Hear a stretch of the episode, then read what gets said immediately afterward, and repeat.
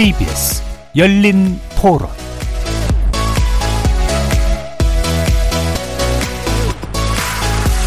안녕하십니까. KBS 열린 토론 정준희입니다.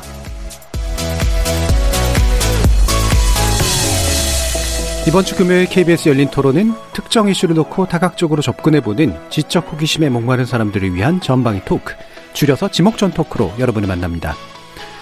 어민 100여 명이 70여 척의 어선을 타고 울릉도 앞바다에서 해상 시위를 벌였습니다. 또 방사능 오염수 방류 반대 청년 학생 운동 본부는 방사능 오염수 방류를 막기 위한 125인 대학생 행진을 선언했는데요. 일본의 오염수 방류 반대 의사를 강력히 표명하면서 우리 정부의 적극적인 대응도 촉구했습니다. 이렇게 일본의 오염수 해양 방류에 대한 반대 목소리가 커지는 가운데 전문가들 사이에서는 치명적인 결과로 이어진다는 경고와 별다른 영향이 없을 거란 주장이 엇갈리면서 대중들의 불안과 혼란은 더욱 가중되고 있습니다. 전반부 출연자의 픽에서는 일본 오염수 방류를 둘러싼 과학적 진실 그리고 그 실체는 무엇일지 조명해 보겠습니다. 또 후반부 제작진의 픽에서는 전기차 업체 테슬라를 이끌고 있는 일론 머스크를 다뤄봅니다. 아마도 5월 동안 가장 많은 비난을 받은 세계적 인물이 아닐까 싶은데요. 첨단 기술과 혁신의 아이콘이었던 일론 머스크가 암호화폐의 문제야 선동가라는 비난을 받게 된 배경 짚어보겠습니다. KBS 열린 토론은 여러분이 주인공입니다. 문자로 참여하실 분은 9730 누르시고 의견 남겨주십시오. 단문은 50원, 장문은 100원의 정보 용료가 붙습니다. KBS 모바일 콩, 트위터 계정 KBS 오픈, 그리고 유튜브를 통해서도 무료로 참여하실 수 있습니다. 날카로운 의견과 뜨거운 참여 기다리겠습니다. KBS 열린 토론 지금부터 출발합니다. 살아 있습니다. 토론이 살아 있습니다. 살아있는 토론, KBS 열린 토론. 토론은 라디오가 진짜입니다. 진짜 토론, KBS 열린 토론.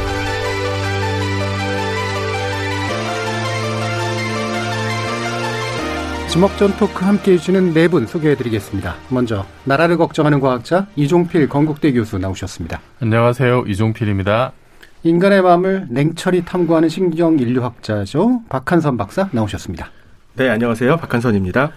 사랑, 사람, 공감의 소설가 서유미 작가 나오셨습니다. 안녕하세요. 서유미입니다. 규정을 거부한다. 한국 여성 변호사의 손정희 변호사 함께 하셨습니다. 안녕하세요. 손정입니다.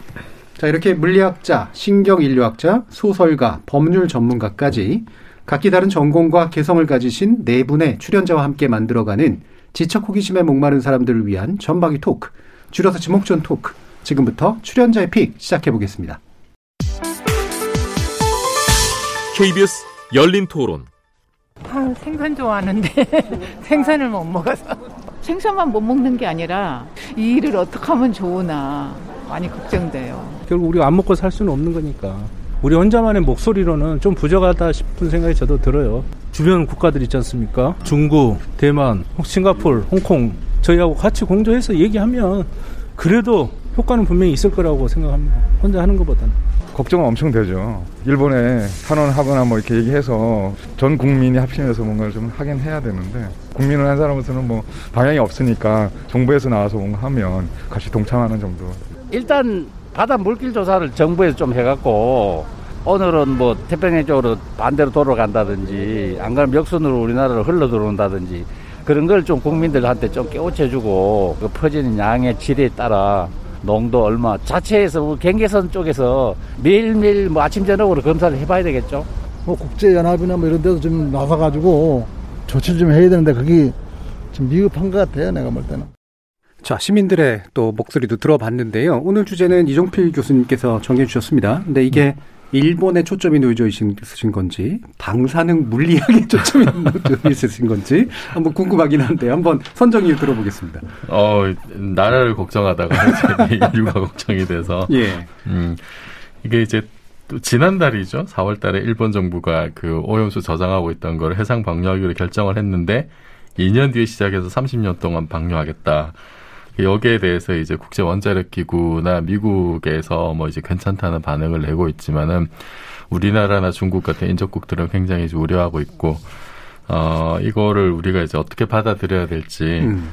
어 한번 좀 우리도 사실 이제 원전을 이제 뭐 20개 넘게 돌리고 있는 상황이고 사실 중국도 그보다 훨씬 더 많은 그렇죠. 원전 돌리고 있고 어, 뭐 에너지 문제를 생각하면 원전을 계속 해야 될 건지 뭐 환경을 생각해서 그만둬야 될 건지 이런 문제까지 사실 다 얽혀 있는 문제라서 한번 좀 전반적으로 좀 짚어보면 좋겠다. 최근에는 일본 발표 있고 나서 이제 그 국내 언론에서도 그 이렇게 그 시사 프로그램에서 이 문제를 또 다루고 있고 이게 하루 이틀 안에 끝날 일이 아니어서요. 네. 한번 같이 고민을 해보자 싶 어서 이 주제를 정했습니다. 음. 자, 나라를 걱정하시다 보니까 이제 정하시게 된 주제이긴 한데 그래도 과학자시잖아요. 나라를 걱정하는 과학자시니까. 근데 이제 물리학의 관점에서야 이제 어떻게 해서 이렇게 원자 핵 반응이 나타나는지는 얘기할 수 있는데 오염도라든가 위험도를 이제 어, 측정하고 알리는 또 과학의 역할의 영역은 또 아니어서 과학이 어떤 부분을 해야 될지 예. 어, 그거는 또 이제 사실 의사분들이 훨씬 더 잘할 예. 수도 있고 거기 예. 특화된 또 전문가들이 음. 분명히 있을 거예요. 근데 뭐 이거는 어 일단 그 과학이라고 하는 거는 이제 제가 이야기로는 그렇습니다. 과학은 정보를 주는 거거든요. 음. 근데 그거를 이제 어, 현실에서 구현을 할 수 있는 어떤 능력이 저는 이제 기술이라고 봐요. 예. 근데 이제 그 둘이 사실 현실에서는 많이 이제 혼재돼 있습니다만 어쨌든 우리가 어, 그 출발점은 이제 정보로서의 과학에서 이제 시작할 수밖에 없다. 음. 그래서 그것을 어, 어디까지 사람들이 이제 동의할 수 있고 어디까지 확립된 팩트로 받아들일 것인가 일단 이거를 확인하는 것부터 사실은 좀 필요할 것 같고. 예. 근데 그 정보가 어, 확립된 정보라 하더라도 그것이 현실에서 이제 구현될 때는 여러 가지 그 사회의 어떤 역량이나 아니면은 뭐 자원이라든지 뭐 그 당시에 여러 가지 뭐 사회 경제적인 이슈라든지 이런 것들이 결합될 수밖에 없거든요.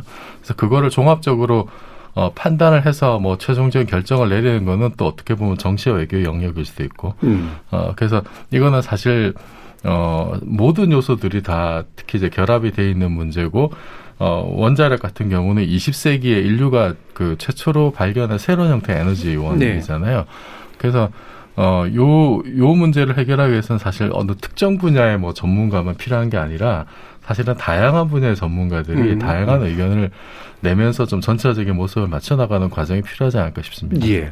그러니까 이게 이제 원자력 에너지에 관련된 문제, 우리가 뭐 이게 얼마나 경제성이 있는 거냐, 환경에 얼마나 영향을 주는 거냐, 또는 우리한테 정말로 필수 불가결의 에너지냐 아니냐, 뭐 이런 걸 말씀하신 것처럼 다양한 층위들이 결합할 수밖에 없는 문제인 거는 맞는 것 같은데 이 부분 아까 의학을 소환하셨잖아요.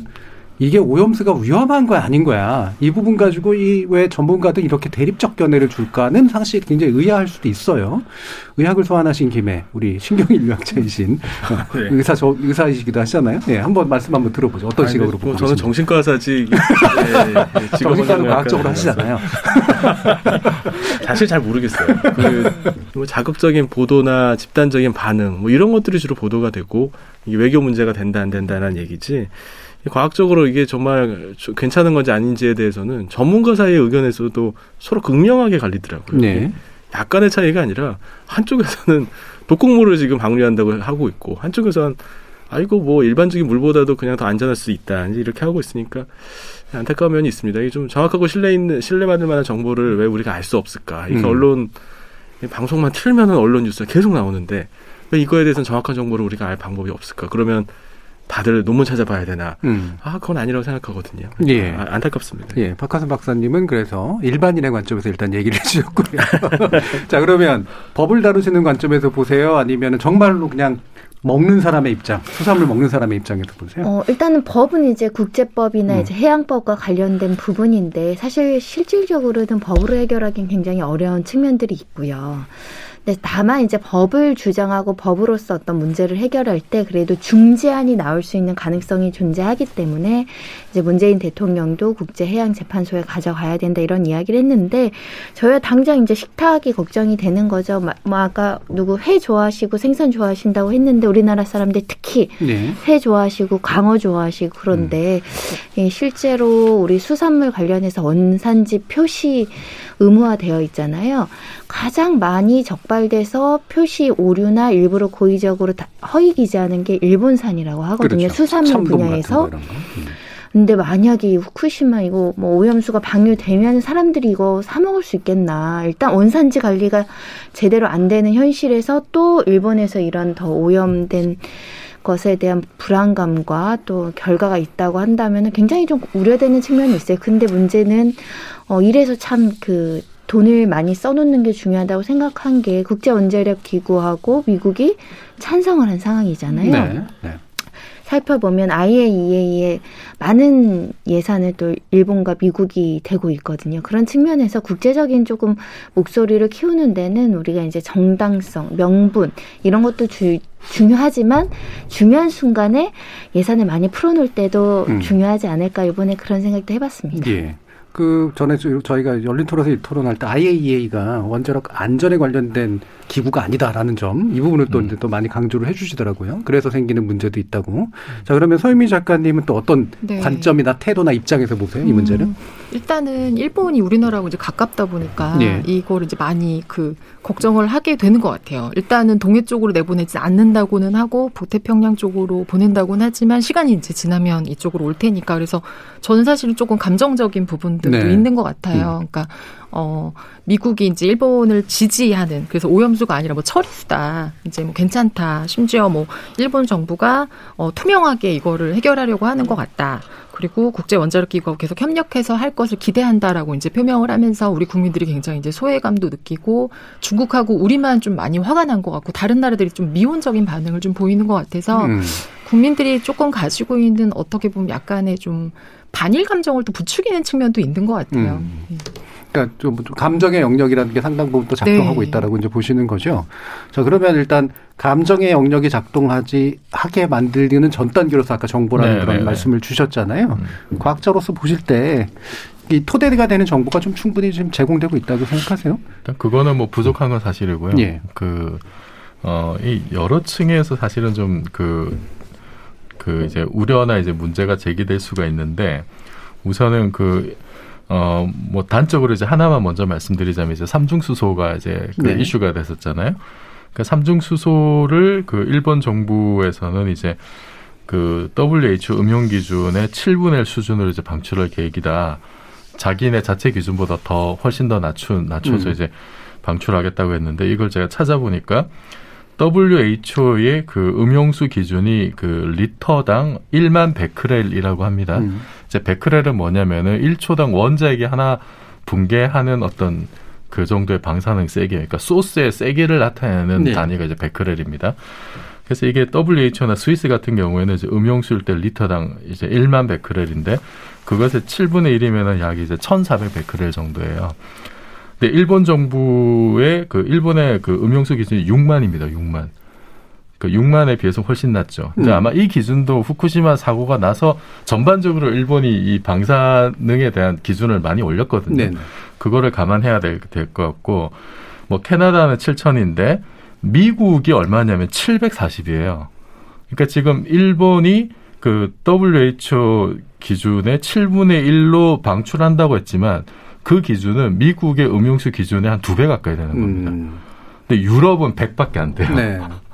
권역마다 굉장히 다르다는 네, 거죠. 네, 그래서 네. 이게 사실 그 우리 박한선 박사님 말씀하셨듯이 이게 누구 말이 맞는지 모르겠다라고 음. 하는데 이 삼중 수수의 음용수 기준만 하더라도 사실 나라마다 굉장히 많이 다릅니다.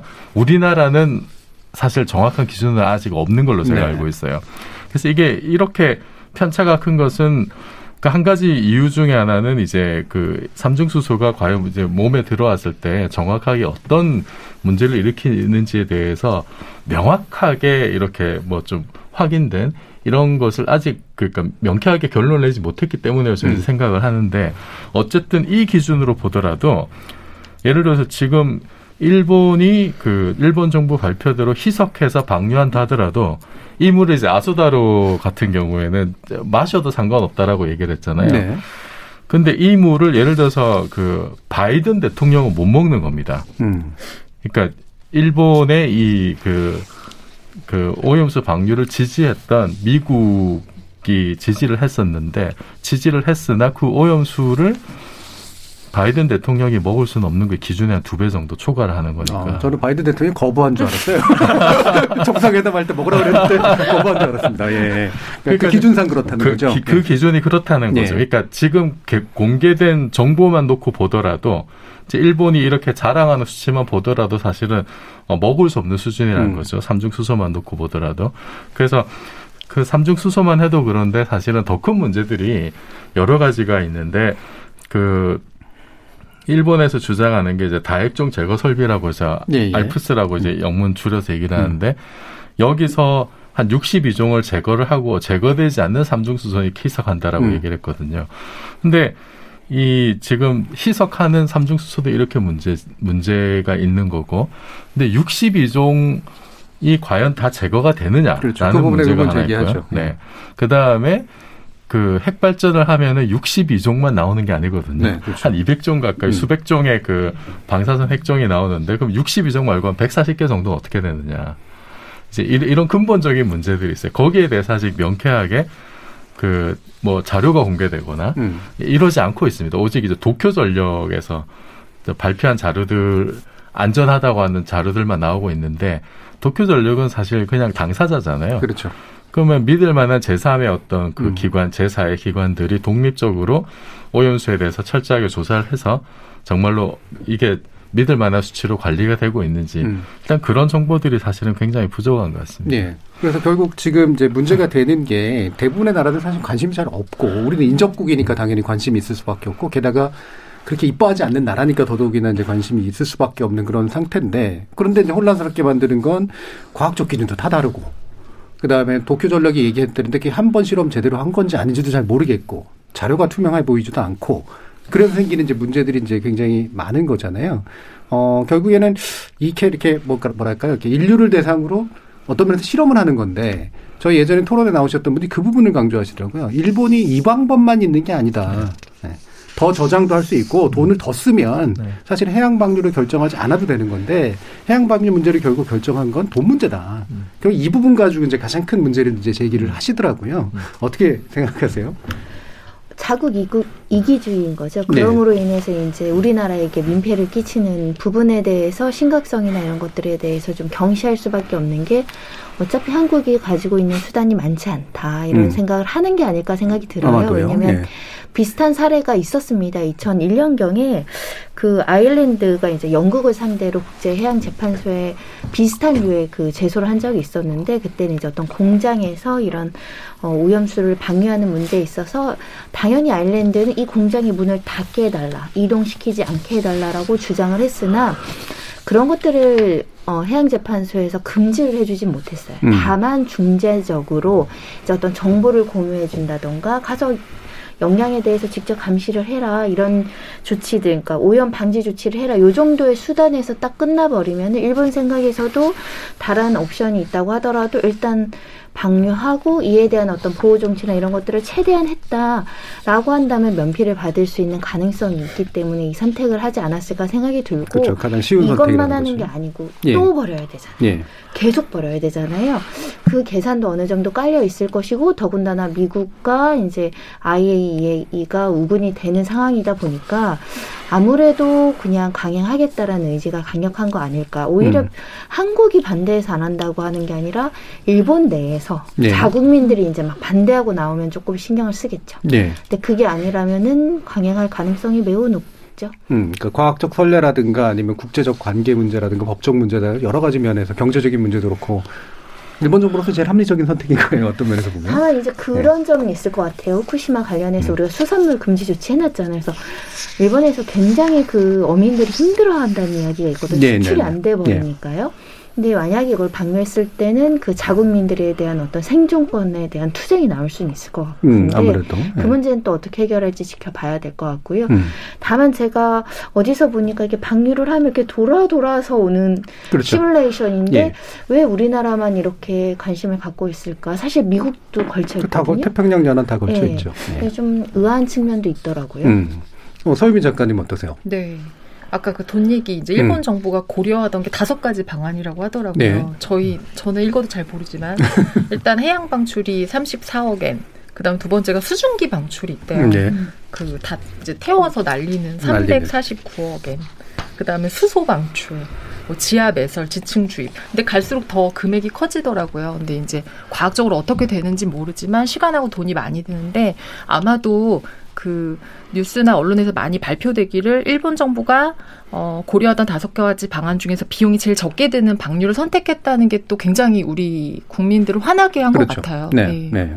분명히 감정을 자극하는 네. 면들이 분명히 그러니까 그런 있거든요. 게 사실 네. 그것까지 안 알려졌으면 사실 이것밖에 방법이 없나라고 생각하면 네. 화가 나도 있었을 텐데 그래서 저도 그 손 변호사님 말씀처럼 우리가 사실은 이야기하는 거는 사실 감정적 대립만이지 뭘 바꿀 수 있는 것 같지는 않은데 네. 일본에서도 사실 되게 많은 그 뭐 환경 단체나 이런 데서 이제 반대를 하고 있기 때문에 일본의 이제 게인 분들의 어떤 목소리가 이제 되게 크게 영향을 끼쳐야 되지 않을까라는 음. 생각이 들어요. 예, 지금 또 올림픽까지 연계돼 가지고 네. 생기는 여러 가지 문제들이 있는데 박한성 박사님 말씀 더 2016년이죠. 저는 네. 후쿠시마를 한번 가봤어요. 그 아 일부러? 네네. 네. 그 이제 원전 사태 벌어졌을 때, 음. 그 이제 그 지역 주민들이 심리적으로 굉장히 힘들어했었거든요. 예. 그래서 그 관련된 대책을 좀 가서 좀 보고 이야기를 음. 좀 들으려고 간 적이 있었습니다. 근데 갔더니 그 정부에서 나온 사람들 이제 이야기는 아 안전하다 걱정하지 말라 음. 그리고 곳곳에 이렇게 방사능을 직접 측정할 수 있는 이런 기둥 같은 걸 세워놓고 누구든지 볼 수 있게 이렇게 해놨어요. 그거 보면은 이제 높진 않더라고요. 음. 안전한 상태를 이렇게 보였습니다. 하지만 후쿠시마 시민들의 이야기를 들어보니까 그건 좀 달랐어요. 정부에서는 안전하다고 하지만 뭐가 안전하냐. 우리의 마음은 그렇지 않은데. 아무도 여기 농산물 안 사고 수산물 안 산다. 이 오염수 방류의 가장 큰 피해자는 사실 후쿠시마 시민입니다. 음. 예, 그뭐 이제 그렇게 되고 나면 거기는 물고기 누가 사 먹겠어요? 일본 사람들도 안사 먹을 거예요. 그러니까 심각한 피해를 입을 수 있겠죠. 이 음. 저는 이게 한일 간의 문제 그리고 우리가 이제 어두운 과거사가 있으니까 국가 간의 이제 대립적인 양상으로 한쪽에서는 또 이렇게 위험성을 과장하기도 하고 한쪽에서는 또 전혀 위험하지 않은데 괜히 반일 감정 때문에 저렇게 오버한다 이렇게 얘기도 하는데 음. 그러니까 정확한 정보를 더 알기가 어려운 경우가 많습니다. 예. 그런데 저는 기본적으로 이 동아시아 특히 한국이나 일본이 가지고 있는 정서가 있어요. 국가가 이 시민들을 뭐 백성처럼 이렇게 음. 우리가 계도하고 알려주고 우리가 하자는 대로 따라오는 약간 그렇게 보는 경향이 좀 있고요. 이거는 한국이나 일본이 똑같다고 생각을 합니다. 사실 일본은 원폭 피해를 입었던 유일한 국가인데 이렇게 위험한 방식의 오염수 방류를 하는데도 불구하고 국가 정부에서 밀어붙인다. 약간 이야기 좀 어렵거든요. 그래서 저는 한국이나 일본에서 비국가 행위자들, 지금 뭐 시민단체라든지 아니면 학계라든지 언론 이런 같이 연대해야 된다고 생각합니다. 일본 사람이 미운 게 아니거든요. 일본 사람도 한국인이 미운 게 아니라 방사능에 대해서 일본 정부도 일본 국민한테, 한국 정부도 한국 국민한테 정확한 정보를 알려주지 않고 일부에서는 적대적 감정을 이용해서 정치적 목적으로 이용을 하고 또 일부에서는 이거를 은폐하면서 또 자신의 이득을 최대하려고 하니 이런 신뢰를 할 수 없다고 생각해서 이게 제일 큰 문제가 아닐까. 결국 오염수 방류에 관한 가장 핵심적인 문제는 이게 아닐까 저는 그렇게 생각합니다. 예. 그럼 결국 이제 그 사실 원전이라고 하는 게 여러 가지 큰 뭐 원전 전문가들은 사실은 큰 사고 났던 거 몇 번 없다. 아, 그리고 그게 생각보다 그렇게 피해가 크지 않다. 또 이렇게 얘기하시는 분들이 또 있는데 그러니까 다시 말하면 대중들에게 지나치게 과장된 이미지가 이제 심어져 있다. 그게 현실을 되게 좀 왜곡하는 경향이 있다. 이제 이런 얘기를 좀 하는 거잖아요. 근데 이제 사실은 또 그런 사건들이 과학이나 기술, 특히 현대 과학 기술이 가지고 있는 오만함이랄까, 그 다음에 통제할 수 없는 어떤 힘이 통제할 수 없음에도 불구하고 마치 통제할 수 있는 것처럼 굴다가 터진 또 일이기 때문에 뭐 과학 자체의 신뢰 또는 기술 자체의 신뢰를 깎아버리는 굉장히 결정적인 계기이기도 했잖아요. 음. 어떻게 보세요? 네, 그 음, 저는 그 이제 일본에서 이 오염수를 방류한다고 음. 했을 때 굉장히 이제 한쪽에서는 그 위험이 과장됐다, 음, 음. 공포 마케팅이다 이런 얘기도 이제 있었는데 이것과 좀 비슷한 사례가 이제 지금 우리가 코로나 백신을 맞고 있는데, 네네네. 뭐 백신의 부작용이나 네. 이제 혈전, 희귀 혈전에 네. 대해서 그 너무 과장해서 언론이 네. 공포 마케팅하는 거 아니냐 이런 얘기가 있거든요. 근데 이제 잘 보면은 한쪽 한쪽에서 공포 마케팅을 한다고 주장한 사람이 다른 쪽에서는 또 정반대 이야기를 하는 네네. 그런 참 그 사안에 따라서 굉장히 좀 이제 정반대 입장에서는 경우들도 이제 보게 되는데. 그렇죠. 근데 그, 이, 이제 핵발전 같은 경우는 그, 어쨌든 우리가 어느 정도 선택의 여지가 있는 거라고 일단 저는 봐요. 음. 어, 그래서 방사선이 그, 인체에 어떤 영향을 미치는가에 대해서는 굉장히 이제 그 논란이 좀 있습니다. 이게 음.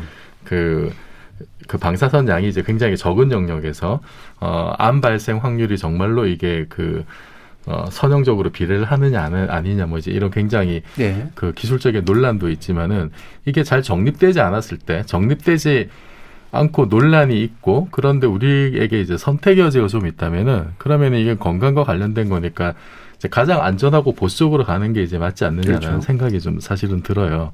그리고 어 지금 이 오염수 관련해서는 그 이제 바다 엄청난 바닷물에 희석을 하면 그러면은 농도가 굉장히 묽어지니까 음.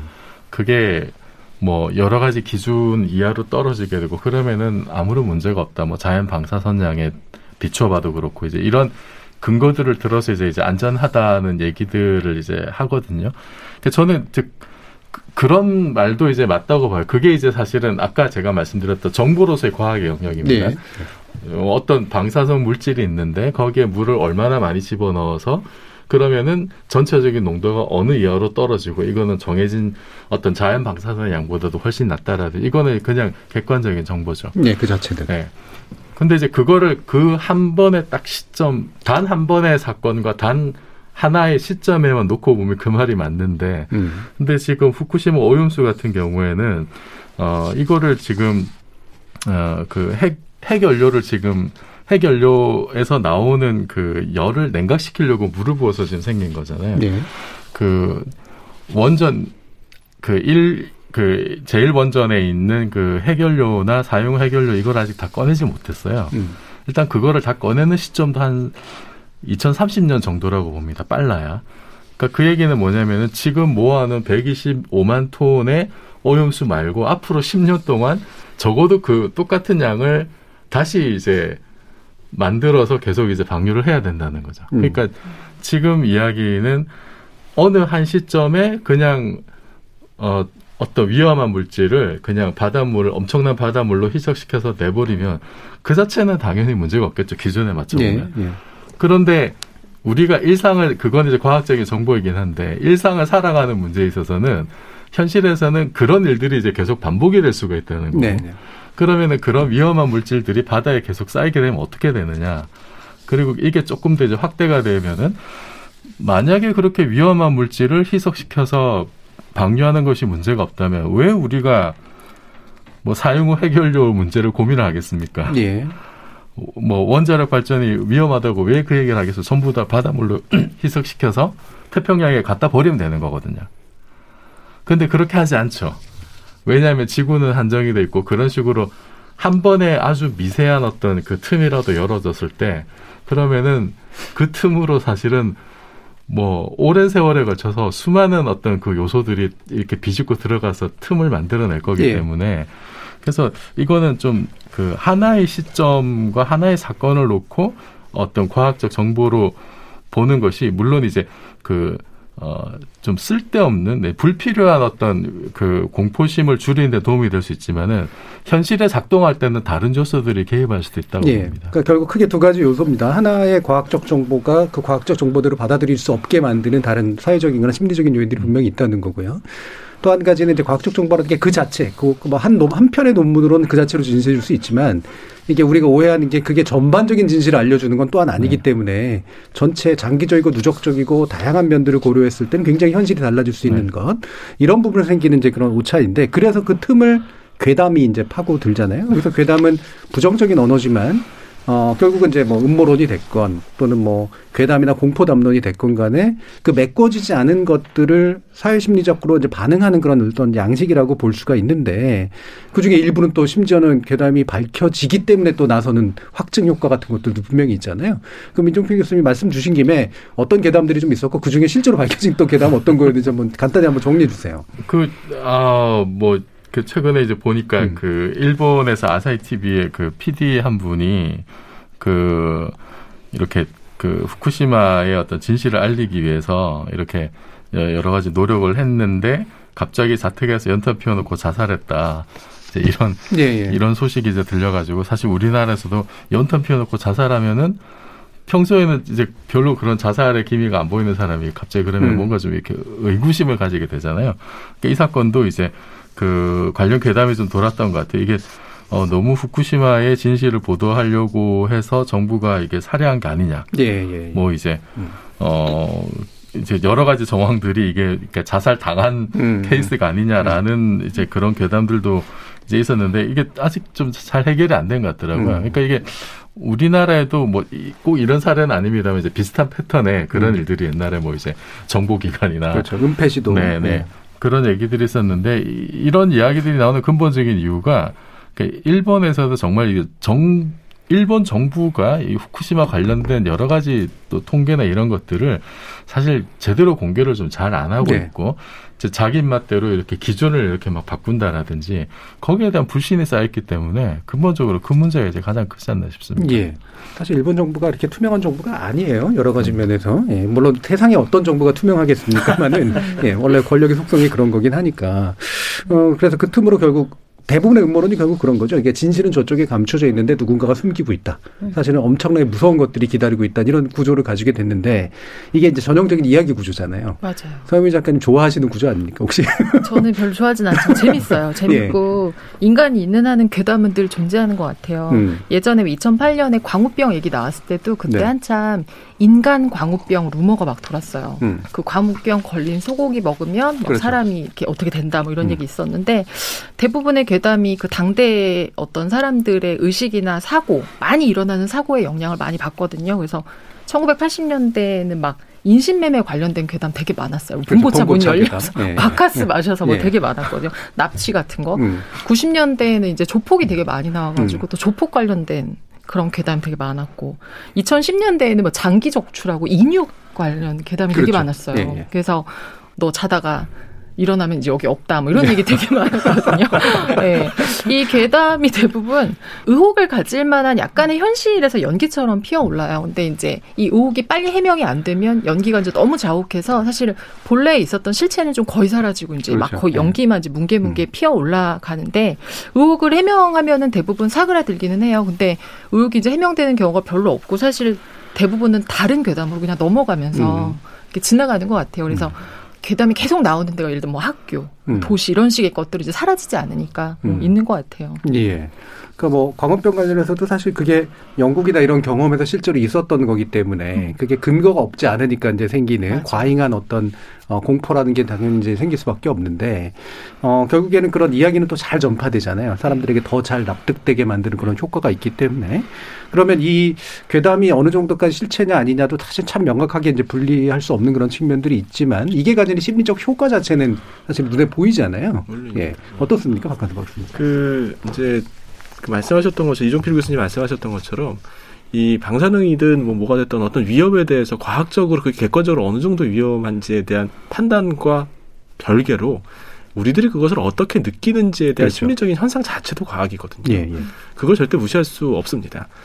이 서유미 작가님 말씀하셨던 것처럼 뭐 여러 가지 괴담들을 보면 사실 이게 전혀 없을 법한 일들에 대한 괴담은 아니에요. 음. 사실 인류 역사 긴 지나서 동안 사실 있었던 일입니다. 인신매매도 있었고 범죄도 있었고 신체를 탈취하거나 이런 망상들도 사실 환자들한테도 많은데 실제로 있기도 하거든요.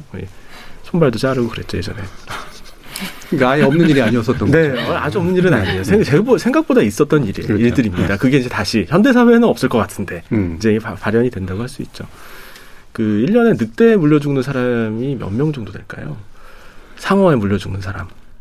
열 명밖에는 안 됩니다. 현대 전 세계적으로. 네, 네. 전 세계적으로 네. 상어에 물려 죽는 사람이 열명 늑대도 네. 열명입니다 코코넛 떨어지는 코코넛에 맞아서 죽는 사람이 150명이에요 매년. 네.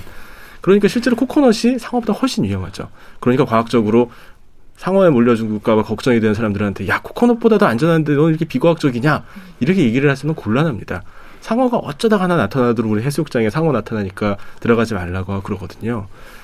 이 방사능에 대해서도 우리가 미지의 것입니다. 일반인들 잘 몰라요. 정보도 모르고. 그리고 위험한 것도 사실입니다. 음. 방사능 노출이 많아지면 암 생기거든요. 그러니까 방사능 오염수를 배출한다 그러면 사람들이 그거에 대해서 불안해하는 거는 당연한 일이고 이거에 대해서 잘 모르는 뭐 베크레 뭐 이런 용어를 이제 얘기하면서 안전하다 이렇게 얘기를 하면 납득하기 어렵죠. 네.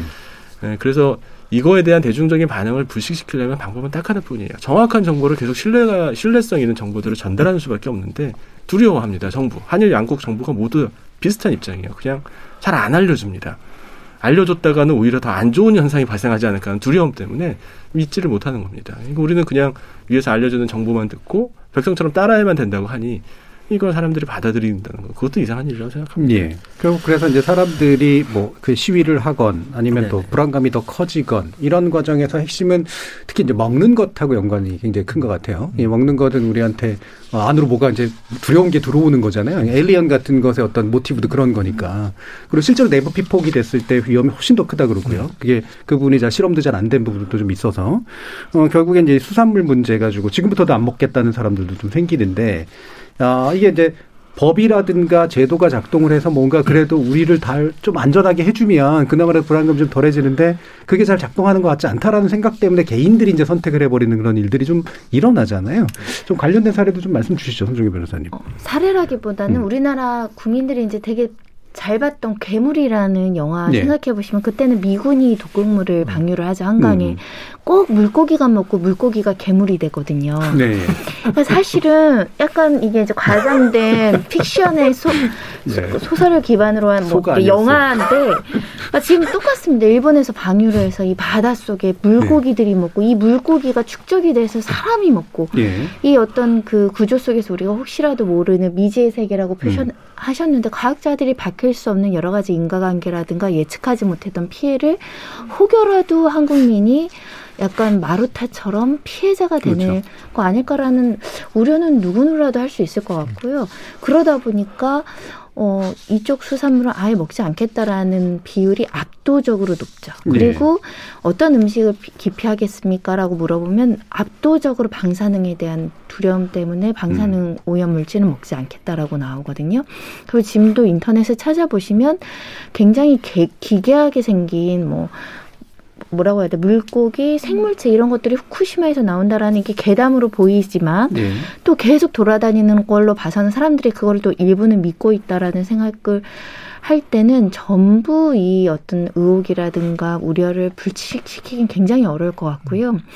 우리나라에선 할 수 있는 게 그것밖에 없는 게 더 서럽긴 한데 첫 번째로 이제 계속 방사능 수치 검사하는 겁니다. 네네. 수입 들어올 때마다 네. 그리고 원산 지 표시 철저하게 관리 감독하는 거고 그래도 또 싸니까 몰래 둔갑시켜서 들어오는 사람들은 분명히 있을 것이고 그게 네. 아마 대부분 우리나라 사람들도 가담을 할 거라고 생각이 들어서 많이들 좀 염려하시고 힘들어하실 것 같아요. 그래서 음. 저는 사실은 지금 한미일이 뭐 협력 체계를 구축을 해서 관련된 정보를 공유하고 앞으로 공동으로 대응하겠다고 하는데 적어도 우리가 올림픽을 보이콧하거나 방류 자체를 금지해야 된다라고 그렇게 선택을 하지 못할 것 같으면은 주도적으로 거, 거기에 우리가 상주하는 형식으로 방 식으로 사실은 상시 감시하는 체계를 해줘야 그나마 국민들이 좀 믿지 않을까. 왜냐하면 실제로 일본에서 어, 몰래 폐기된 원자료를 몇백 톤 뿌린 사례가 있었거든요. 그런 일이 안 발생하리라는 보장이 없지 않겠습니까? 네. 그런 면에 있어서는 사실은 어, 여러 우리나라뿐만 아니라 연합된 국가에서 어떤 사람들이 상시적으로 감독해서 일본은 우리 영토는 주권 행위인데 왜 들어오냐고 하겠지만은 안 좋은 선례를 남겨서는 안 된다라는 생각을 하고 있어요. 예. 자 그러면은 뭐 마무리 지으면서 결국에는 제가 약간 그 TV나 다큐멘터리 이런 거 볼 때 또는 토론을 할 때 제가 좀 아쉬웠거나 안타까운 건 그거예요. 이를테면 원자핵공학과나 이런 쪽에 이제 근무하시는 분들이 또는 교수님들이 자기한테 지어져 있는 전문가로서의 책무가 있고 그다음에 이제 이해 당사자로서의 어떤 관계라고 하는 게 있잖아요. 이 중에 어디에 서 있지라고 사실 굉장히 의혹스럽게 바라볼 수밖에 없는 그런 조건들이 좀 존재를 하거든요. 그러니까 서로 만약에 드러난 것이 그렇게까지 위험하지 않다고 하더라도 듣는 사람들로 다 괴담을 유포자. 음. 바보 이렇게 대하듯이 하는 그 태도라고 하는 건 제가 볼 때 외로 과장돼 있는 느낌 같은 게 좀 들었어요. 그러니까 자신감을 과잉하게 보여주는 듯한 그런 태도. 만약에 이게 맞다고 생각해도 어떤 맛으로 커뮤니케이션을 하고 어떻게 사회적 책임을 지려고 노력할 것인가의 부분일 것 같은데 자 이종필 교수님 말씀 들어볼게요. 네, 그점 참 어려운 네. 지점입니다. 네. 근데 이제 아까 제가 말씀드렸듯이 과학적인 내용은 하나의 정보로서 이제 음. 존재하는 건데 어. 그것이 아주 현실에서 이제 구현되는 거는 전혀 다른 문제일 수가 있어요.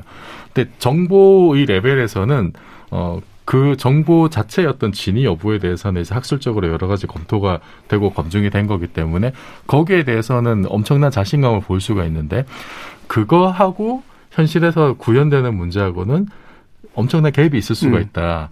그래서 이 갭을 지금 이제 전문가들이 얘기 속에서 혼란이 생기는 거는 이제 거기서 나오는 거라고 저는 일단 봐요. 어느 어느 쪽에 방점을 둘 것이냐. 네, 네. 정보로서의 과학에 방점을 둘 것이냐, 현실 구현 단계에서 음. 문제들까지 고려할 것이냐. 저는 그래서 그 그러니까 서로 좀 이렇게 다른 영역으로 한번 이렇게 넘어가 보는 시도가 음. 필요하지 않을까. 이, 이 정보들이 시, 실제 구현이 되면 어떻게 될 것인지, 아, 내지는 그런 정보들이 그 자체로 현실에서 어, 구현이 되기 위해서 어떤 요소들이 필요할 것인지, 이런 걸 한번 좀 돌아볼 필요가 있을 것 같고, 그리고 사실은 일본이 옛날에 이제 러시아가 동해 핵 폐기물 투기할 때 러시아 해군이 그때는 러시아 엄청 강력하게 항의를 했고 예, 그쵸, 그 그래서 중요하죠. 런던 협약을 개정을 음.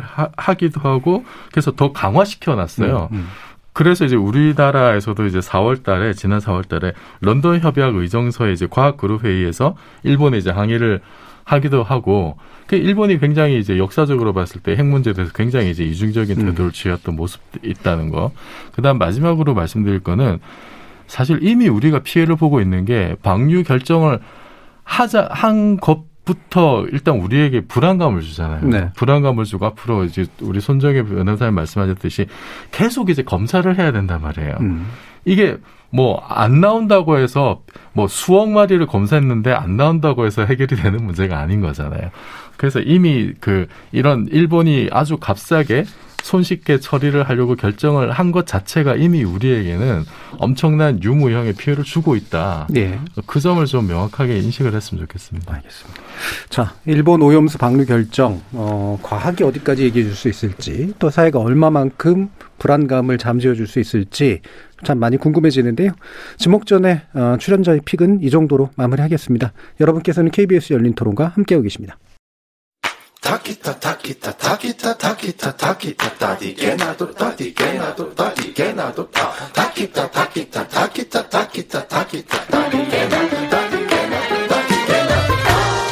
물음표가 느낌표로 바뀌는 순간. KBS 열린 토론.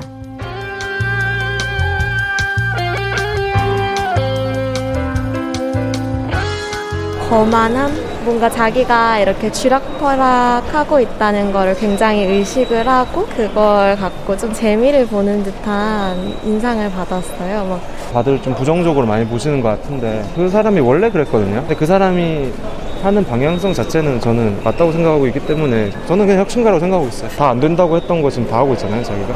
개척자, 화성이랑 이런 사업 들 어쨌든 인류 미래에 대한 사업들을 좀 많이 하고 있는 사람이니까. 근데 진짜 솔직히 모르겠어서 긍정적인 면이었던 게 좀 부정적으로 많이 바뀐 부분이 있는 것 같아요. 지금 최근의 행보 때문에. 일론 머스크 하면은 뭔가 되게 인싸 스타일의 CEO. 보통 CEO들이 좀 무게 잡거나 좀 형식적인 모습을 많이 보여주는데 이 사람은 연예인 기질이 있다라는 생각이 많이 들었어요. 올리오다프 전기차라는 그런 시장을 개척했다는 것은 인정을 하지만 전기차 이외의 다른 부분에 있어서는 좀 무리수를 두지 않았나. 예, 뭐 도지코인에 대해서 비트코인에 대해서 계속 일관된 그런 것도 없고 투기적인 미국 정권위원회가 왜 가만히 있는지 이해가 안 가는 그런 정도. 예.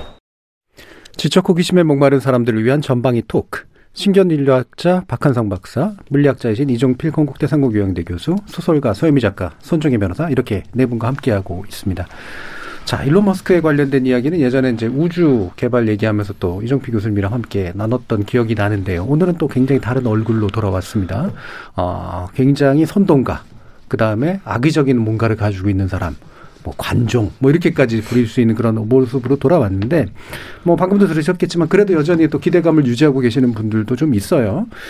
어, 지금 저희 작가님께서 일론 머스크로부터 가장 먼 분이 서현미 작가님이다라고 같은 작가끼리 이렇게 얘기해도 될까 모르겠는데 제가 볼 때는 뭔가 이렇게 꿈을 꾸는 사람에서는 또 의외로 비슷한 면도 좀 있을 것 같은데 어떻게 아니에요. 보고 계세요? 이분 인싸인데 저는 아니에요. 어, 이분 어, 우리 정말 작년에 그 스페이스X 그 민간 우주선 예. 얘기하면서 전 이제 처음 이분을 알게 됐었는데 정말 연쇄 창업가잖아요. 창업도 엄청 연쇄 많이 창업가? 하시고 연쇄 창업가, 창업 중독자라고 예. 막. 저는 이분 표현하는 표현 중에 가장 긍정적이고 좋았던 거는 지도에 없는 길을 가는 음. 사람이라는 음. 평가 되게 좋았었어요. 근데 음. 이제 최근에 일론 머스크가 막 코인 시장을 막 쥐락펴락하면서 이제 머스크 리스크를 막 만들면서 음. 이제 그 많이 이제 인구의 회자가 되고 있는데 제가 이분에 관련해서 봤었던 너무나 재밌는 말이 뭐였냐면 어 이제 그 비트코인 갖고 장난하지 말고 음. 탈모약을 개발해라. 그래서 인류의 공헌해라. 네. 어, 천재적인 두뇌로 탈모 문제를 해결해서 네. 인류의 구원자가 됐으면 좋겠다. 그래서 네. 어 뭐지 하고 보니까 예전에 이분 20대 때는 탈모가 심하셨는데 네. 지금은 이제 머리도 그렇고 굉장히 음. 멋진, 음. 굉장히 당당하고 그리고 뭐 정말 인싸라고 말할 정도로 결혼도 되게 여러 번 하셨는데 결혼을 한 배우자들도 되게 흥미로워요. 첫 번째 배우자가 소설가예요. 네. 두 번째 배우자가 배우고 음. 지금 이제 배우자가 가수거든요. 그래서 음.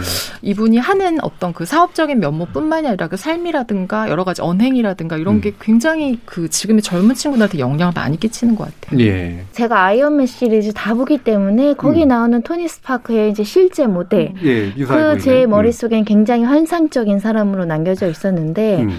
요즘에 그렇게 환상적이었던 위인전에도 현재 살아있지만 위인전에 나오는 뭐 빌 게이츠나 마찬가지, 일론 머스크.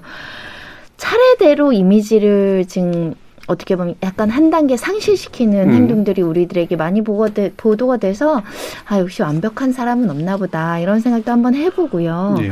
우리나라에 이렇게 일론 머스 그가 직접적으로 영향을 미치는 행위를 해왔었던가 한번 생각해 보는데 주변에 테슬라 주식을 산 사람이 너무 많았어요. 미국 주식을 예. 어느 날 얼굴이 캥해지면 음, 음. 테슬라가 툭 떨어진 거고 음.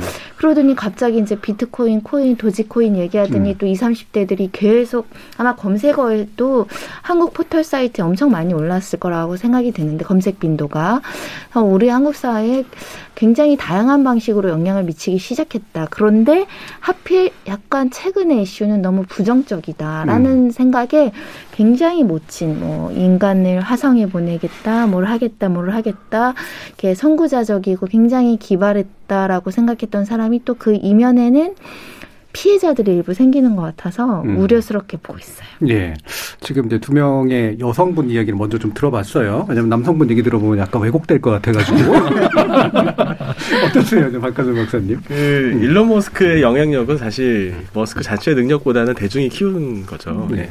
그 머스크는 사실 평범한 남아공 가정에서 태어나가지고 당대에 아주 거대한 부를 일궜습니다. 근데 우리는 이렇게 행동으로 자신의 능력을 보여준다고 생각하는 사람들한테 과도한 수준의 능력이 있을 거라고 가정하는 경향이 음. 있거든요. 음. 이거를 이제 심리학적으로는 CRED 가설이라고 하는데 CRED. 어려운 네네 음. 예, 신뢰성 향상 디스플레이 가설이라고 합니다. 음. 즉 특정한 부분 분야에서 직접적으로 자신의 능력을 보여주면 다른 것에 대해서도 능력이 있을 거라고 그렇죠. 그냥 간주해 버리는 네, 점쟁이 믿는 거하고 비슷한 거죠. 네, 맞습니다. 아마 일론 머스크가 소설을 써도 잘 팔릴 거예요. 음. 뭔가 여기에 의미가 있을 거야. 사람들이 나름대로 해석을 하면서. 환자를 봐도 환자가 잘 치료될 겁니다. 머스크님이 만져줬으니 치료가 돼야지. 음. 그러니까 암호화폐에 대해서는 잘 알지 못하는 것 같고 전문가도 아닌 것 같고 또 터무니없는 얘기를 계속 자기가 했던 말을 또 음. 먹고 이렇게 또 취소하고 이런데도 불구하고 사람들이 가지고 있는 이 강력한 믿음은 이런 사람들의 인지적 편향이 키운 현상이거든요. 능력이 있는 건 사실이지만 그 정도로 있는 건 아닙니다. 네. 사람들한테는 거의 지금 신적인 존재처럼 추앙받고 있는데 하, 걱정입니다. 같은 걱정입니다로 네. 돈강법이라 그러죠. 갑자기 딱 떨어뜨리는 수사법을 쓰셨습니다. 예. 근데 지금 어 보면 이제 중요한 얘기를 해주셨는데, 그러니까 특정 분야에서 성공을 하면 이제 나머지 분야에서도 이제 신뢰 자본이 굉장히 생겨버리는 것이 이제 바로 전형적으로 나타난 거다. 왜 어떤 예술가가 그랬잖아. 일단 유명해져라. 그러면 네. 뭘 해도 잘 팔릴 것이다. 이런 건데 이종필 교수님이 소설이 안 팔린 이유가 그건가요? 아유, 그러니까요. 참 이게 그 영화 제작하시는 분들이 이렇게 판권 문의 논다는데 문의만 1년째 하고 있는 아, 네, 그래도 야 입질이 오는 게 다행이네. 네. 어, 근데 저는 일론 머스크 보면은 이분이 저랑 동갑이더라고요. 71년 6월 음. 28일생이에요. 네. 한달 뒤가 생일이신 분입니다, 이분이. 음. 어, 근데 또 하나 저하고 공통점이 이분이 이제 물리학 전공이세요. 음. 물리학과 아. 출신입니다. 퀸즈 대학에서 이제 물리 전공하다가 음. 펜실베니아 대학으로 옮겨갔고 스탠퍼드 대학에 이제 박사 갔다가 이제 바로 이렇게 중퇴를 했어요. 그게 저하고 결정적으로 다른 거죠. 중퇴를 했어야 돼. 어. 그러니까 박사를 안 가든지 빨리 때려쳤어야 예. 되는데 예. 아 이분은 아 그래서 천재구나. 아하. 예 저희들끼리 이제 그렇게 얘기를 음. 하고요.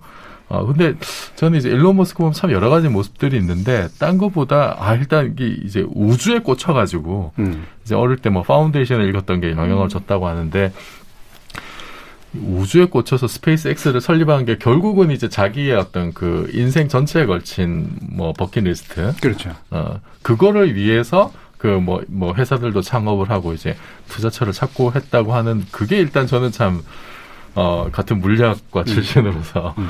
좀 이렇게 공감이 되는 부분이 있고, 그리고 일론 머스크는, 그니까 돈을 벌기 위해서 회사를 만들었다기보다 자기 꿈을 이루기 위해서 회사를 만들었고, 그, 그 꿈을 이렇게 실현화시키는 과정에서 이렇게 뭐 이제 뭐 돈을 모은다든지 그러니까 그, 그런 게 이제 너무 명확해 보이는 거죠. 그러니까 정말로 만화 같은 영화 속에서는 가능한 일들을 현실에서 이렇게 풀어나가는 음. 그 과정이 사람들을 열광시킨 게 아닌가라는 생각이 들고 어 근데 이제 최근에 사실은 저도 그 좀그 그 코인 관련해서 발언한 것들은 좀 의아하긴 해요. 예. 이게 처음에 그 테슬라 자동차를 비트코인으로 결제 가능하게 하겠다라고 음. 발언했던 것도 근데 제 개인적으로는 아 이거 너무 너무 이거는 좀 리스크가 큰 발언이 아닐까라는 생각을 했었는데 음. 그러면서 어 뭐 많은 사람들이 의심했듯이 이게 자기 이미 비트코인 많이 쟁여놓은 거 아니냐 그 아니나 다를까 이제 며칠 뒤에 이제 전혀 반대 이제 입장을 냈었는데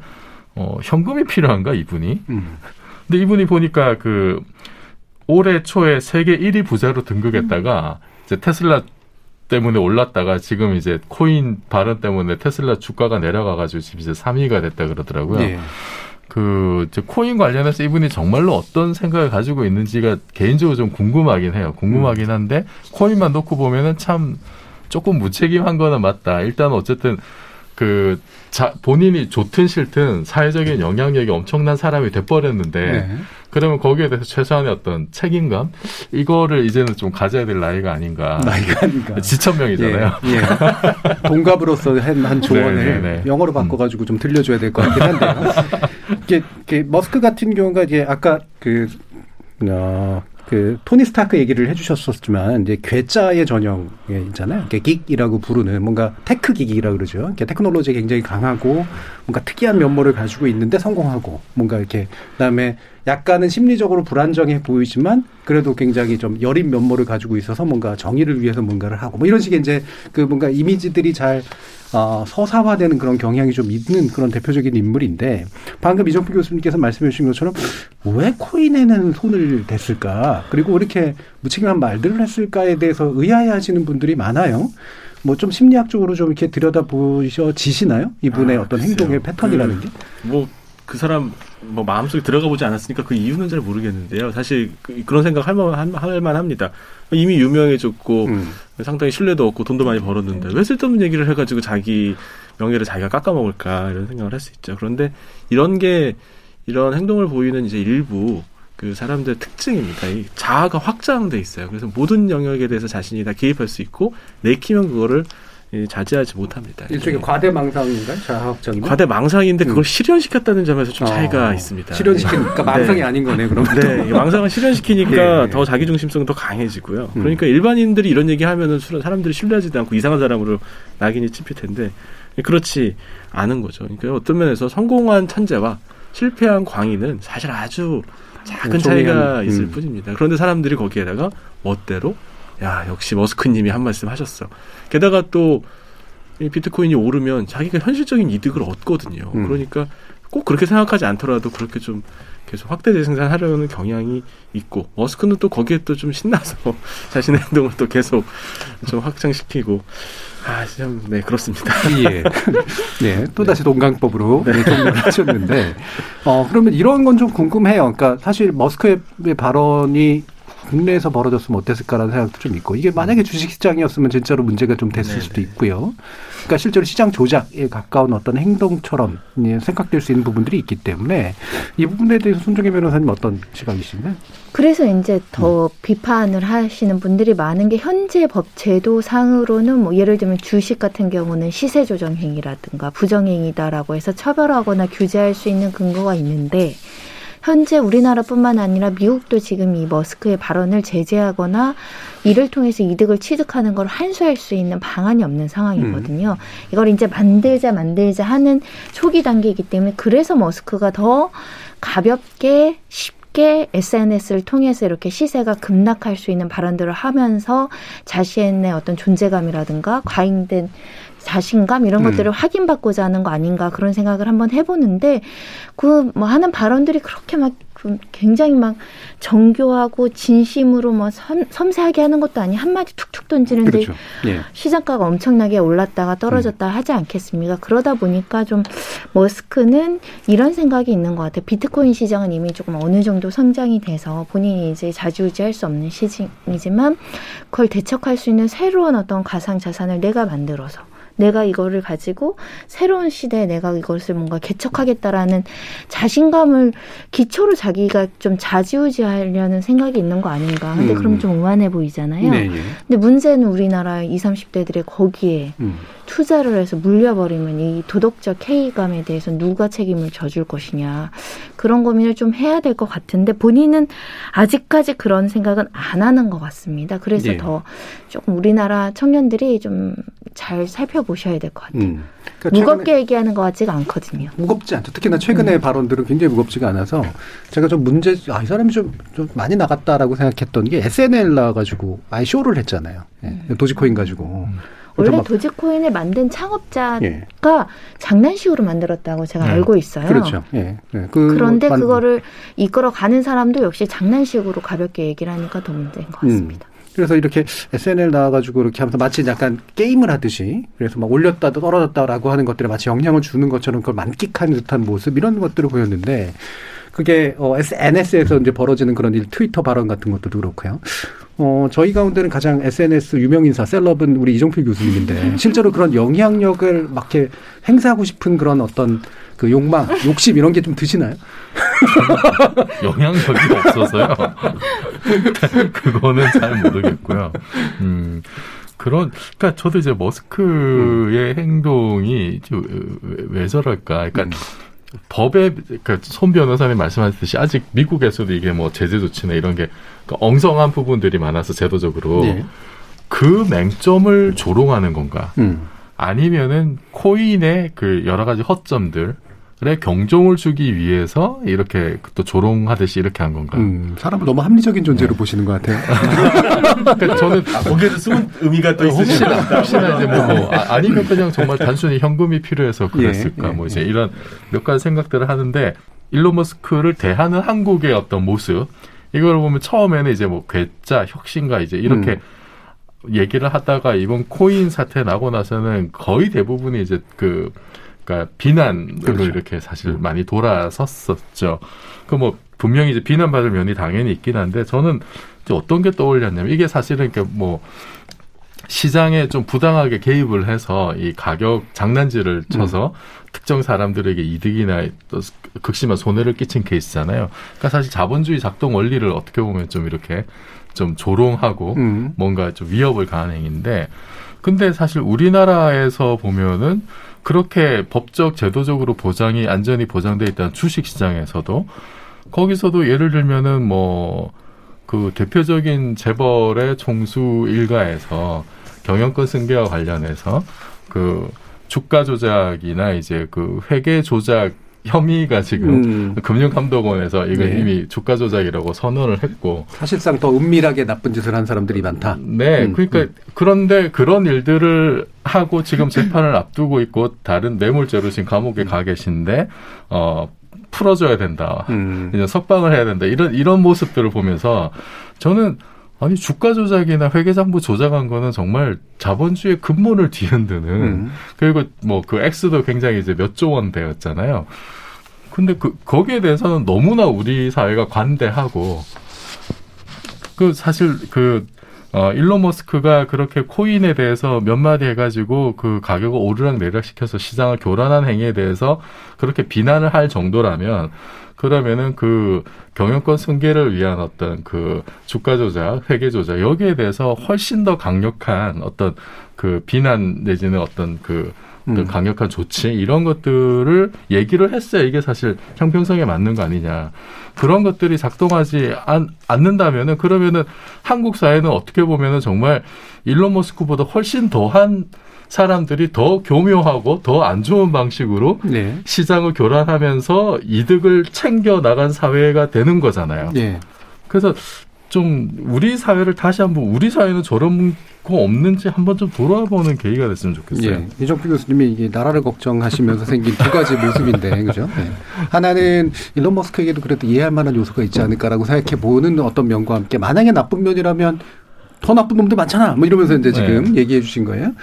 결국은 되게 양면성을 가지고 있는 되게 문제적 인물이라고 볼 수가 있는데 문제적 인물이라는 표현을 쓰면 또 이제 약간 세대성이 드러나는 것 같아서 약간 쓰기 싫긴 합니다만 한때 많이 썼던 말이에요. 그러니까 문제적 인물이라고 하는 게 그래서 매력적이잖아요. 어떤 면에서 보면 약간 이제 악마적 매력도 좀 있기도 하고 또 묘한 선한 모습들도 좀 있기도 하고 그런데 서유미 작가님은 소설가로서 이런 식의 인물형에 대한 관심 네. 같은 게 좀 있으세요?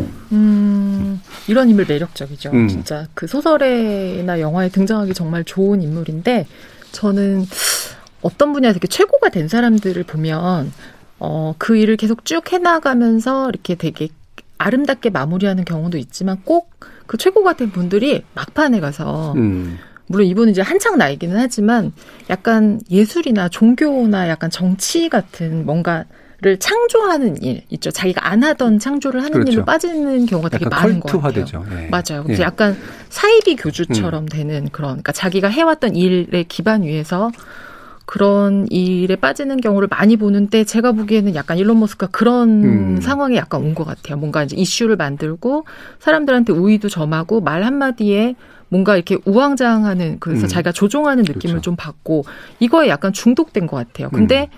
사실은 대중도 되게 욕은 하는데 제가 보기엔 대중도 욕하면서도 관심을 갖고 음. 그다음 말을 기다리고 그렇죠. 이러면서 또 대중들도 약간 중독이 돼서 우리나라에 지금 젊은 친구들 이제 코인 때문에 막 그 일론 머스크 그 트윗에다가도 막 그 막 나 너 때문에 뭐 전 재산 잃었다 뭐 자살할 거야 이런 거 막 올리지만 약간은 이 사람들도 애증을 가지고 있는 것 같아요. 음. 굉장히 위험한 현상이죠. 예, 음. 예. 그러니까 그 많은 유명한 인물들이 그와 같은 모습을 갖추게 되는 경, 뭐 이렇게 머리에 떠오르는 음. 사람들 많이 있습니다. 네. 예. 존 레논이라든가 뭐 네. 그게 좋은 의미로도 가기도 네. 했지만 사실 굉장히 도인 같아지고만 이제 이랬잖아요. 그렇죠. 그러니까 우리가 어 저 사람이 저 자리에 네. 만약에 예전의 모습이 있었다면 너무 너무 내가 여전히 좋아했을 텐데 음. 나에게서 가장 좋았던 혹은 닮고 싶은 인물이었다. 추락하는 인물들이 있어요. 나중에는 네. 정말 너무 안타깝고 그런 사람이 그러면 있었나를 아예 기억할 수 없는 음. 그런 상황의 인물들이 그렇죠. 있죠. 존 레논 같은 경우는 이제 그게 나름대로 이제 큰 어떤 철학이나 어떤 이제 뭐 인류라든가 뭐 이런 식의 문제하고 연결이 되면서 좀 그나마 괜찮았고 근데 또 비극적으로 죽었기 때문에 생긴 이제 어 일종의 그러니까 숭배적 효과 같은 것들이 에이. 남는데 일론 머스크는 어떻게 될까 좀 궁금하긴 해요.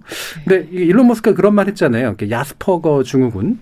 근데 야스퍼거 증후군을 얘기하면서 저는 이 얘기를 하는 게 굉장히 불쌍하게 봐달라는 얘기처럼 막 느껴지기도 하고 그런데 이거 좀 어떻게 좀 전문적으로 해석해 주세요. 그 아스퍼거 증후군은 그 우리가 흔히 말하는 자폐증이에요. 네. 네. 근데 이제 자폐증을 레오 카너라고 하는 정신과 의사가 처음 발견을 했고, 요 이제 아스퍼거는 그 사실 아스페르거죠. 그러니까 음. 오스트리아의 이제 소아과 의사인데 한스 아스페르거가 처음 발견을 했습니다. 그런데 지금은요 자폐증은 조금 심하면 그리고 좀 경하면은 아스퍼거 이렇게 부르는 경향이 조금 있습니다. 음. 트렌드인데요. 그러니까 좀 사회성 떨어지고 사람들하고 잘 못 어울리거나 조금 독특한 행동하고 이런 사람들이 자기 행동을 합리화하기 위해서 나는 아스퍼거야라고 음. 얘기하는 경우가 있습니다. 자기가 자기가 아스퍼거라고 얘기하는 사람들은 그러니까. 다 아스퍼거가 아니라고 보시면 됩니다. 음. 아스퍼거 증후군의 특징은요 마음 이론이 안 되는 거예요. 즉 다른 사람의 마음을 읽지 못합니다. 네. 내가 아스퍼거야라고 말하는 사람은요, 내가 그렇게 말할 때 상대방이 나를 어떻게 볼지를 정확하게 읽고 있어요. 아스퍼거가 아니라는 음. 거죠. 게다가 아스퍼거 증후군의 일부는 서번트 증후군이라고 하는데요. 네. 굉장히 놀라운 수준의 능력. 기억력, 뭐 예, 천재적인 그렇죠. 뭐 능력 이런 것들을 계산력 이런 걸 가진 경우가 있습니다. 그래서 나의 독특한 천재성 그리고 나의 대인 관계에서의 어려움이나 사회적인 좀 무심함, 무관심함 뭐 조금은 고집스러운 면 이런 것들을 합리화해서 아스퍼거야라고 얘기하는 경우가 있는데요. 안, 아닙니다. 아스퍼거는 무슨 아스퍼거. 예. 근데 머스크를 약간 이제 옹호하자면. 예, 오늘은 어, 이제 검사 변호사가 나뉘었어요. 예. 약간 뭐 옹호하자면은 뭐 사실 불가능하다고 했던 일들을 이렇게 하나씩 끼워 맞춰가지고 가능하게 했던 거. 그렇죠. 네. 뭐 로켓 팰컨 로켓 이렇게 회수용 음. 만드는 거 보면은 정말 마술을 부린 것 같은 느낌이 들잖아요. 네. 보고도 믿기지 않는 모습들. 그리고 그거를 처음에 창업하고 뭐 일을 따내기 위해서 이제 러시아 업체랑 처음에 이렇게 그 협상하고 퇴짜 맞고 뭐 이랬던 스토리들도 사실 축적이 돼 있고 그리고 사실 그거를 가능하게 했던 거는 이제 실리콘밸리에 있는 엄청난 스타트업들. 그러니까 지금 내, 내 꿈을 실현하기 위해서 어떤 것들을 어떻게 조합을 해서 끼워 맞추면 이제 가능할 거냐. 음. 이런 것들에서 굉장히 능통했던 것 같고. 네. 그리고 그게 단지 그냥 어떤 경영자의 마인드에서만 머문 게 아니라 그 테슬라 같은 경우 이제 자동차를 이렇게 그 사실 안 하던 사실 제조업을 하는 거죠. 자동차 만드는 게 아무리 전기 자동차라고 해도 쉬운 일은 아닌데 그거를 하면서 이제 최고 경영자의 위치에 있으면서 이렇게 기술 개발자들과 이렇게 디스커션하는 모습들이 이렇게 음. 그 국내에도 소개된 적이 있는데 이제 관련 그 전문가들이 하는 얘기가 어쭈 CEO 머스크 정도 되는 CEO가 저렇게 기술적인 디테일을 가지고 음. 기술 책임자와 저 정도 수준의 대화를 할 수 있다는 것이 놀랍다는 평가를 하는 걸 봤어요. 예. 그러니까 한국에는 사실 보기 힘든 모습이죠. 네. 한국에서는 어떻게 하면은 다른 식으로 이렇게 뭐 음. 불을 대물림 할까 이제 이런 쪽으로 고민을 많이 하는데 젊은 CEO가 그렇게 기술적인 문제에서도 정말 아주 대등하게 그 수석 엔지니어들과 이렇게 어, 토론을 하고 새로운 어떤 그 해결책을 이제 찾아 나가고 이런 모습들이 사람들한테 이제 좀 감동을 주는 요소들이 저는 이제 분명히 있다라고 예. 보고 근데 그 이분이 보니까 이제 뭐 야스퍼 건지 아닌지 모르겠는데 일은 진짜 무지하게 많이 하나 보더라고요. 일 중독증은 확실하죠. 일 중, 네. 그거는 확실한 것 같아요. 이, 이 사람 말한 것 중에 세상을 바꾸기 위해서는 주당 80시간 이상 일해야 된다. 음. 저로선 도저히 받아들일 수 없는. 음. 요즘은 뭐 잠자는 시간 조금 늘렸다고는 하는데 어 이런 이, 이런 체력 때문에 이게 뭐 일이 가능했는지 좀 그렇습니다. 여기 뭐그 엄청난 노동 시간에 대해서는 사실 제가 좀 이렇게 네. 반대를 하지만 근데 이 사람이 지금까지 이렇게 이루었던 성과들이 완전히 그냥 뭐 없던 거라 그러니까 뭐 음. 뭐 운만 좋았다라든지 예, 뭐 이제 예. 그런 건 아니지 않는가 생각이 예, 좀 그러니까 듭니다. 뭐 어느 쪽이든 극단적인 평가는 좀 음, 제하고 이제 공과를 좀 봤으면 좋겠다라는 이제 그런 말씀도 이제 들리는데 이렇게 좀 이렇게 양면적으로 보이고 방금 막 이렇게 검사 변호사들이 왔다 갔다 하는 그런 얘기처럼 자 이제 판사가 한번 결정 한번 내려줘 보세요. 판사 안 해보셨지만 어떻게 보는 게 좋을 것 같아요. 일론 머스크는 우리를 화성으로 데려가 줄 수도 있으니까 여전히 응원을 해야 되는 건 맞지만 예. 당신의 주머니를 책임져 주지 않기 때문에 이 도지코인 하시는 분 특히 비트코인 하시는 분들은 머스크 말에 너무 영향받아서는 안 될 것 같습니다. 예. 서유빈 작가님은 배심원으로서 네. 그러면. 어, 저는 이제 여기서 멈추고 하던 일을 우리를 빨리 화성으로 음. 가는 일에 좀 매진. 그러니까 조금 재미를 누렸는데 여기 이제 빠지면은 사실 아까 이종필 교수님 말씀했던 너무나 이 사람이 만들어 놓은 좋은 것들 우리가 이제 잊을 수 있거든요. 음. 그래서 다시 본업에 좀 충실했으면 좋겠어요. 이분이 예. 네. 자, KBS 열린 토론 격주 금요일로 지적 호기심에 목마른 사람들을 위한 전방위 토크, 줄여서 지목전 토크로 청취자 여러분 만나고 있는데요. 오늘 네 분의 전문가와 함께 일본 오염수 방류와 과학적 진실의 문제, 그리고 문제적 인물로서 일론 머스크에 관련해서 다양한 의견 나눠봤습니다. 소설가 서유미 작가, 손정희 변호사, 신경인류학자 박한선 박사 그리고 물리학자이신 이종필 건국대 상무교양대 교수 네 분 모두 수고하셨습니다. 감사합니다. 감사합니다. 일론 머스크를 두고 여러 가지 이야기가 많지만 결국 어떤 식으로든 관심을 받고 영향력을 확인하고 싶어하는 사람과 욕하든 칭송하든 그런 이에게 관심을 주고 영향을 받는 대중 사이의 관계 이것이 중요한 게 아닌가 싶습니다. 이런 일종의 노출증과 간음증의 순환고리가 끊어지지 않는 한 그 대상이 일론 머스크든 다른 누구든 이런 문제적 현상은 앞으로도 계속될 테니 말입니다. 세상은 어떤 신비한 능력이나 대단한 악의를 지닌 개인이 움직이는 게 아니라 그런 개인을 숭배하거나 과잉 혐오하는 대중적 감성에 의해서 움직이죠. 사랑 혹은 미움보다 더 무섭고 강한 건 무관심이라고 했습니다. 현명하고 전략적인 무관심이 점점 더 필요해진 세상이 아닐까요? 저는 다음 주 월요일 저녁 7시 20분에 다시 찾아뵙겠습니다. 지금까지 KBS 열린 토론 정준이었습니다.